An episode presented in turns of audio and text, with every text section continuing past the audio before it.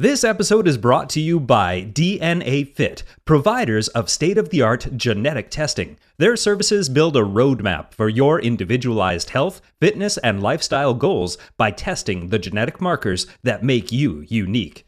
As a podcast listener, you get 30% off by going to dnafit.com and using the code Primal Blueprint at checkout. Also brought to you by Primal Mayo. Made with pure avocado oil, organic cage free eggs, rosemary extract, vinegar derived from non GMO beets, and a dash of salt, you can turn any traditional dish into a superfood with just one serving. Healthy mayo, who knew? The following Mark's Daily Apple article was written by Mark Sisson and is narrated by Brock Armstrong. Seven ways to use Stoic philosophy to improve your health and happiness. A few weeks ago, I shared some thoughts of one of my favorite books of late A Guide to the Good Life The Ancient Art of Stoic Joy by William B. Irvine. I appreciated the comments from folks who connected with the central message how to cultivate a life with the most peace and contentment possible. The Stoics were fans of living life mindfully and deliberately when we're honest, it's easy to see how easy and common it is to spend life by accident. Getting through the day turns into getting through the years, turns to life gone by. What will we be thinking at that stage? Better, the Stoics advised, to be clear about your intentions, thoughtful in your choices, simple in your desires, and content in your days. Here's how I translate that to primal practice. First, let me say that this isn't to abandon the primal model. I've always said that the primal blueprint isn't about recreating primordial conditions. It's about identifying ancestral patterns, measuring their confluence with modern circumstances, and gleaning useful strategies from all available sources to live the healthiest and happiest life possible. As I mentioned a few weeks ago, the Stoics were all about appreciating simple pleasures, detaching from wealth and status concerns, resisting the expectation of being comfortable all the time, and accepting momentary circumstances for the purpose of equanimity. All principles that I think Grok would have recognized. And yet, there's more than just necessity of circumstance here, as it was for Grok and his crew. The Stoics present these as voluntary choices to foster gratitude and contentment. The good life, they suggest, is the simple, present one. And according to the Stoics, it's also the thoughtful, purposeful one. Perhaps more than at any other time in human history, we have the opportunity, the privilege really, of discerning an overarching pursuit, our main objective in life. What is it that we really want more than anything else? What would bring us the most peace, the deepest gratification, the most genuine fulfillment? Knowing we had dedicated our lives to a central interest could offer us the most satisfaction and peace at the end of our days. That is our purpose. The interest and organizing principle we must live out and guard as we go through our life, Irvine and his Stoic subjects suggest. I think these principles offer an outline for well being akin to the habits of highly successful hunter gatherers. How can we navigate life enjoying the most genuine and sustainable happiness, the greatest emotional equanimity, and the highest gratification? What would these principles look like in primal practice? Well, let me offer a few ideas. Number one, articulate your life purpose and revisit it regularly. This is the crux of Stoic philosophy living life on purpose. If we don't know at the core what we want to cultivate in our lives, 1,000 other agendas will freely rush in and take over the entire event. At the end of life, we'll see that we lived other people's interests and demands instead of ours. It's an own your days or your days will own you kind of thing. The simple truth is, where we invest our time is where we invest our lives. How much are you aligning yourself with your purpose each day, or are you putting that off while continually taking care of other pressing concerns? Without care, those pressing concerns become our lives, and we've abandoned our visions, not to mention our self care. What do you want your life to be about? Being a compassionate present parent or caretaker? Being a devoted partner? Being a committed activist or artist or entrepreneur? Being an example of inner and outer health? Being a spiritual seeker? A socially conscious presence on the planet? Now, I'm not here to tell you what to seek, and the Stoics didn't either, despite warning us against the limitations and conflicts involved in making money or fame your primary goal. Maybe a better way to phrase it is this What do you want your legacy to be? Legacy is the outcome of the purpose we embody through our lives. A pile of money is a collection rather than a creation. Raising a child who is healthy and well adjusted is a creation applying your gifts to a company that serves a legitimate need in the world or championing a cause that enriches a community is a contribution, if not a creation. Some people are happy with what they have, while other people are happy with who they are. The Stoics asked us to appreciate the difference. Purpose, like health, can and should be the centerpiece of each day.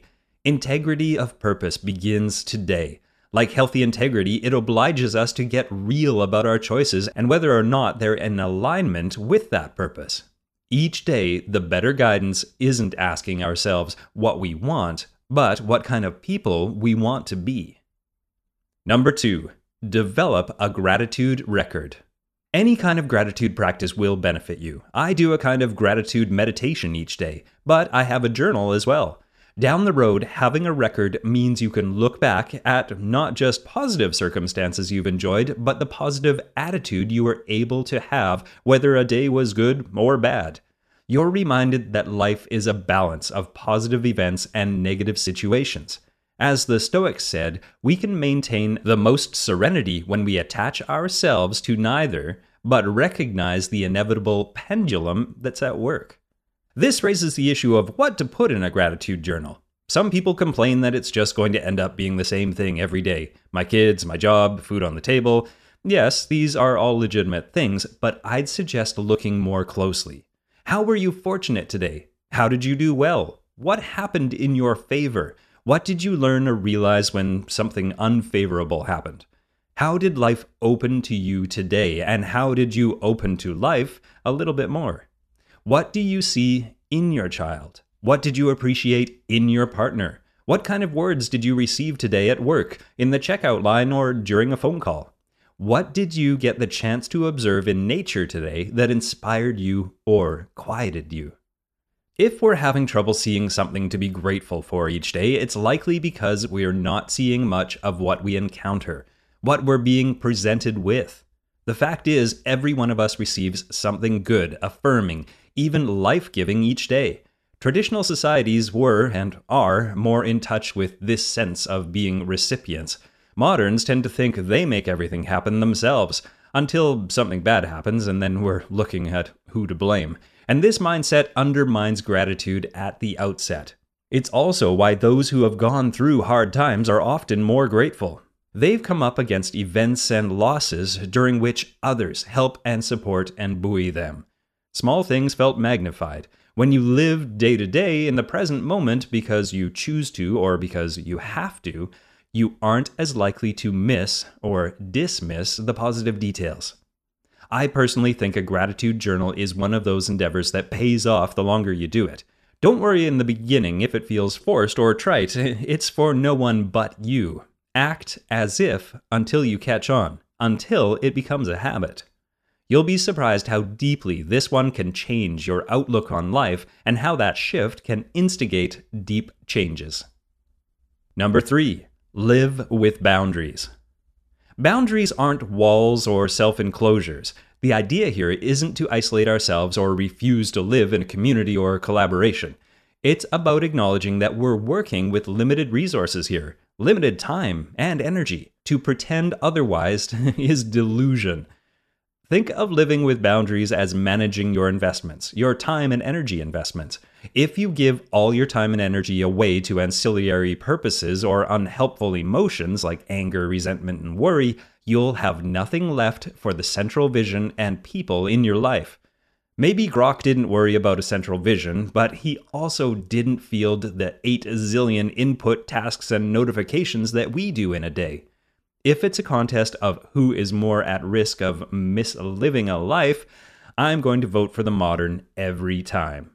Consider which relationships and endeavors sustain your equanimity, foster your well being, serve your overarching vision in life.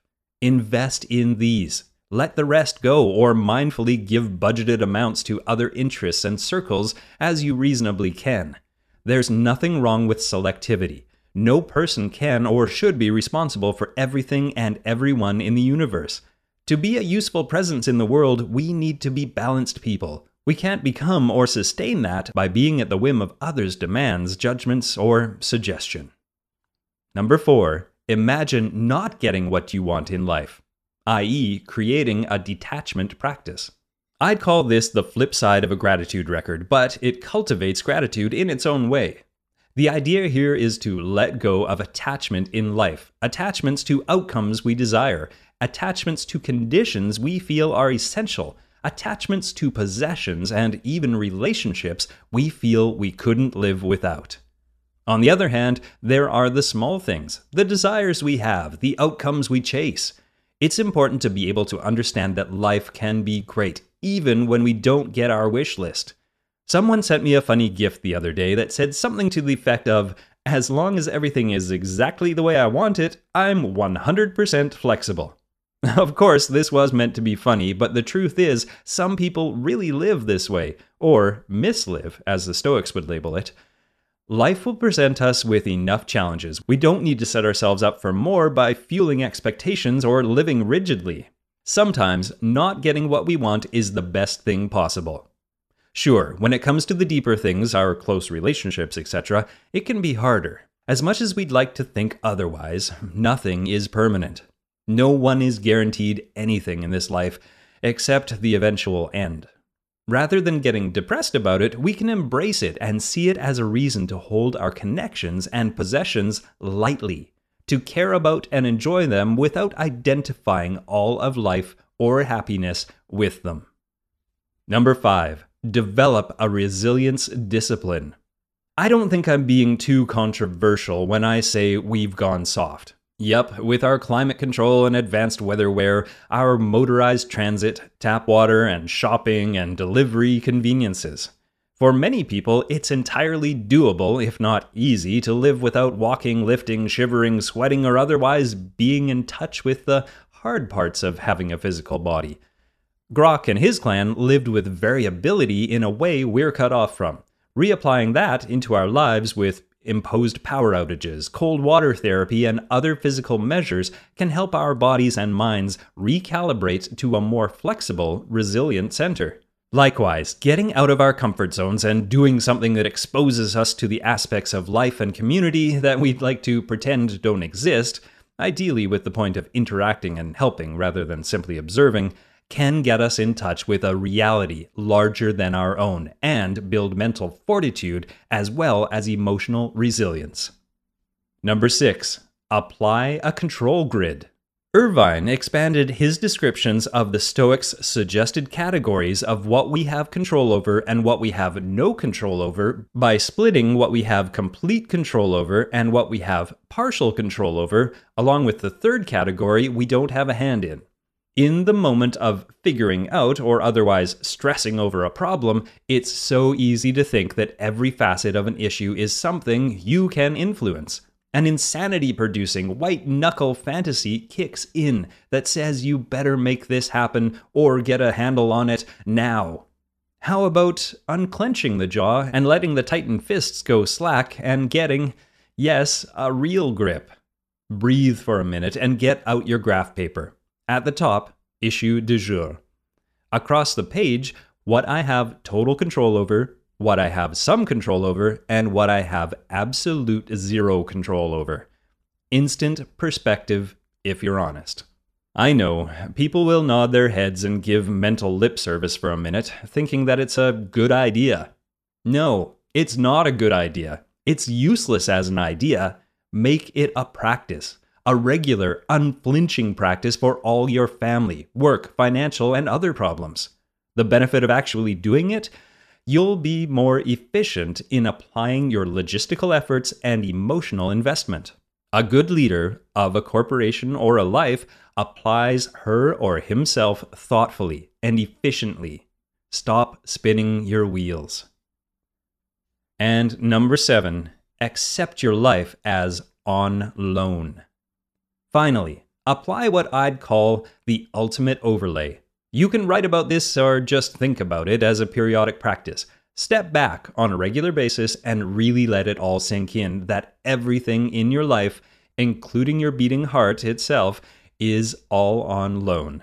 That means all of it kids, partners, friends, parents, possessions, work, land, talents, joy, grief, and awe. Your life itself is borrowed from life as a capital L force. We get to play for a little while, and then it's gone. Some will choose to attach metaphysical meaning to this concept. I think it stands quite well without it, because it makes no difference. The point is the same. You drink in the fact that life existed before you and will exist after you. All and everyone you love, same deal. Some people may file this under religion, others may connect it to an ongoing nature of life, or even the laws of evolution. Grok and his crew were subject to the forces larger than themselves, and they recognized this. For me, it's not a question of spirituality, it's a question of humility and proportion. And that, I believe, is the heart of the Stoic perspective itself an approach that puts us at the center of our own lives. Not to manhandle life or to detach entirely, but to live more lightly and deliberately. When we mind our time and thoughts well, we can better enjoy the unfolding story. Thanks for listening today. I'd love to hear your thoughts on living a good life, whether you connect it with Stoic principles or not.